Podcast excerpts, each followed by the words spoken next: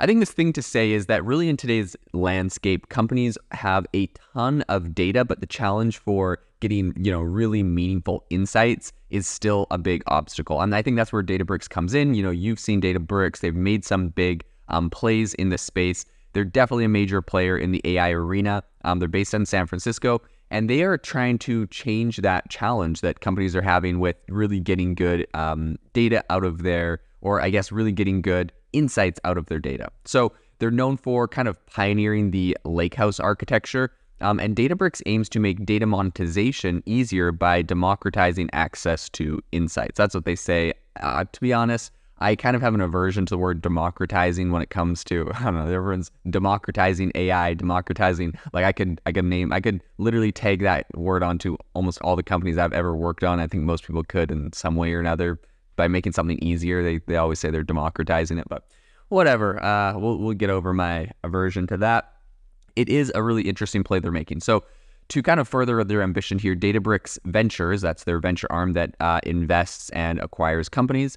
Um, the this uh, yeah essentially their investment arm. They recently disclosed a strategic investment in San Francisco startup Hightouch. So this announcement is part of a larger 38 million dollar funding round and it aims to solve the critical challenge businesses face to utilize their enormous data resources effectively. So, the partnership between Databricks' robust data platform and Hightouch's specialized data extraction capabilities is set to really help businesses, particularly in marketing, which, as you know, I am all about marketing. I studied marketing. I taught advanced digital marketing at university. This is kind of my my area that gets me excited. So Steve Sobel, who kind of heads up communications, media, and entertainment over at Databricks, he clarified the essence of this collaboration. He said, quote, what we're delivering with Hightouch is all around making data usable.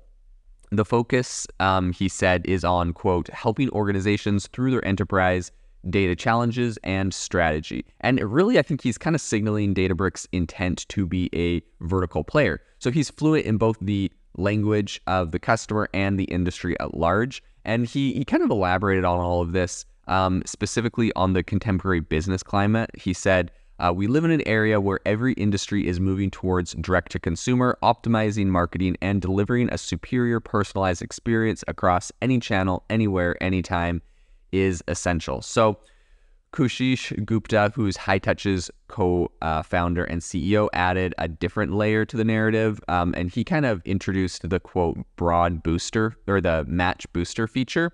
So this is built into Hightouch to high touch to harmonize first-party data with third-party data sets. So according to Gupta, quote, this approach allows businesses to reach their customers across a multitude of different channels um, he then kind of went on to describe how data and marketing strategies are increasingly becoming one. And he was even citing, you know, personalized factors like zip codes, login times as key elements influencing business decisions, which is really interesting. Um, you know, kind of breaking down if I'm going to buy something, right? Uh, what the likelihood of me buying based off of like my zip code, or I think it's really interesting. They like look at login time. So they're like, man, like this guy logged into, I don't know, let's say I log into um, Disney Plus to watch a movie at seven o'clock at night, and then maybe I'm more likely in, you know, one hour later to go and buy a new TV remote or a new, um, you know, popcorn bowl or I don't know, whatever, right? It's kind of a funny example, but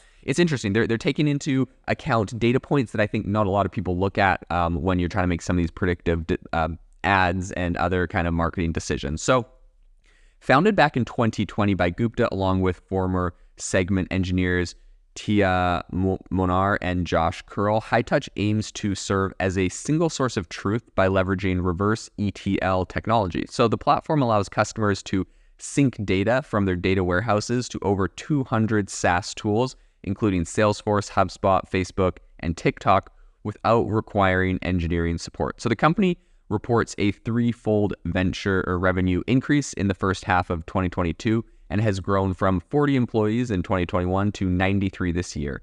They have a really extensive client list featuring organizations like the NBA, Grammarly, and PetSmart. And looking forward, the newly acquired funding, I think, is going to fuel product development, particularly in customer understanding and machine learning. So, Hightouch also plans to ramp up its go to market strategies and broaden its talent pool Gupta highlighted that the company's um, exponential growth has been customer driven. So he really kind of underscored the strong product market fit, which if you know, if you've done startups, you know it's all about product market fit. Um, if they're seeing strong product market fit, then it's you know definitely time to scale. So as an enterprise increasingly um, you know rely on this data, the data warehouses as their kind of foundational source of truth. I think Hightouch is positioned as kind of a pioneer in this field that's growing really fast. Um, and it's you know the, the field of reverse ETL. So citing data from Gartner, the adoption by AI enterprise has grown 270% over the past four years and tripled in the last year alone. So, you know, it's, you know, we're seeing a massive surge right now. And I think this really kind of aligns with increased demand for platforms like Hightouch um, and really platforms that are capable of activating data and applying AI, which is, you know, thereby bringing are kind of bridging the gap between data and abundance and um, you know actionable insights. There's a lot of data out there, but like, what do we do about that? And I think that's the problem a lot of enterprises are trying to solve. And I think that's a problem that Hightouch is um, going to help deliver on. So it's going to be interesting to follow this company and see how they scale. Thank you for listening to today's podcast episode, breaking down how AI is impacting your industry. Today's episode is sponsored by AIbox, a no code AI app builder and marketplace, which just launched a crowdfunding campaign. If you are interested in investing in a new AI startup, you can go to republic.com slash AI box. I'll leave a link in the show notes as well to learn more. The minimum investment is $150 and the maximum investment is 100,000. Until next time, have a fantastic day.